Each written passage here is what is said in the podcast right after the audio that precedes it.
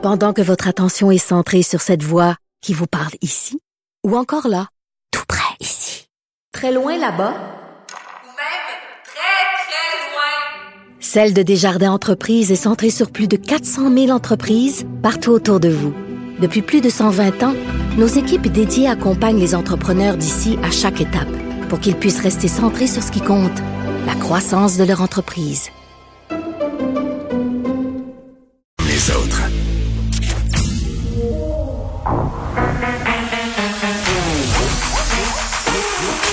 Elle a une opinion sur tous les sujets. Pour elle, toutes les questions peuvent être posées. Geneviève Peterson. Cube, Cube- Cube Radio. Salut tout le monde, bienvenue à l'émission. Hey, je m'ennuie du temps où, pendant que je commençais à animer l'émission, je nettoyais mon bureau avec une petite lingette de Purel. Ça fait longtemps que je l'ai pas fait. Je pense que je pourrais revenir à mes bonnes habitudes. On fait beaucoup de torchage, de, de torchage placebo. Moi, ça me fait du bien. J'ai aussi arrêté de laver mon épicerie en passant. Je pense que je pourrais recommencer aussi parce que j'ai un petit peu peur d'attraper la COVID. Les cas qui sont en hausse euh, aujourd'hui, pas tant, mais quand même assez pour me dire faudrait pas se réjouir trop vite. Là, je veux pas vous donner euh, vous, vous vous influencer à relaver des affaires pour rien, mais 792 cas aujourd'hui. Il me semble que c'est comme un petit rappel à l'ordre. Euh, J'avais bien envie de vous parler de la situation des masques dans les écoles primaires. Là, on a eu plusieurs sorties cette semaine, des parents entre autres qui ont décidé de garder leurs enfants à la maison pour s'opposer à cette mesure-là. J'en parlais hier euh, par ailleurs avec Marois Risky. Euh, grosse nouvelle. Grosse nouvelle, là, c'est très gros ce que je vais annoncer. Préparez-vous. Ça se passe bien. Ça se passe bien, les masques dans les écoles. Je vous le dis, je vous le jure. Ce sont les échos qu'on a du milieu, tant des enfants que des professeurs, que des éducateurs, que des gens qui travaillent dans les écoles, le personnel, les gens au service de garde. Euh, c'est pas le gros char. C'est pas la grosse adaptation. Le masque, on s'y était déjà adapté. Le masque de procédure, c'est encore plus facile. Tout le monde est égal. Puis en plus, ça respire mieux. Donc, je ne comprends pas vraiment l'espèce de branle-bas de combat qu'on essaie de faire autour du port du masque de procédure au primaire, alors que c'est pas grand-chose et que ça nous prémunit, entre guillemets, contre les variants de la COVID-19. Donc, d'empêcher son enfant d'aller à l'école à cause d'un masque en papier, là, je sais pas. Je trouve ça euh, presque cruel, en fait.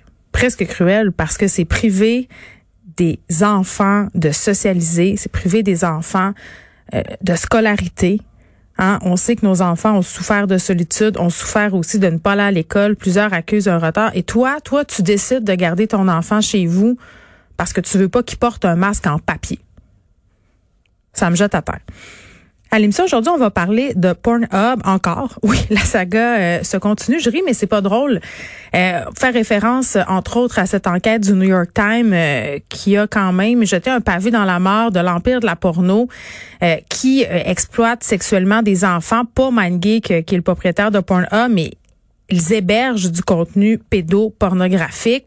Et là, euh, ça enlève un peu les mains, ce qui est quand même assez Moi, j'ai été, euh, je me suis portée à la défense de Pornhub à de nombreuses reprises. Je trouvais qu'il euh, en quelque sorte était un bon citoyen corporatif. Et là je mets des guillemets essayait d'être proactif justement euh, en ayant un petit crochet vérifié pour ses vidéos s'assurait qu'on n'ait pas de contenu sans le consentement des personnes. Mais vraiment là, dans le dossier de la, de la pédopornographie pardon Pornhub l'échappe vraiment beaucoup, ne veut pas se soumettre à cette loi canadienne selon laquelle on est obligé de rapporter les cas de pédopornographie à la GRC, s'en lave les mains, dit ben écoutez nous, notre siège social est pas ici, c'est au Luxembourg, alors que on a une majorité d'employés qui travaillent ici même à Montréal, 1000 employés, alors même que deux euh, des dirigeants de Pornhub sont canadiens. À un moment donné, tu peux pas te laver les mains, tu dois te soumettre aux lois du pays dans lequel tu travailles, dans lequel tu as des pratiques commerciales. On va reparler euh, de tout ça avec Nicole Gibault tantôt, mais on va reparler aussi avec René euh, Morin du Centre canadien de protection de l'enfance.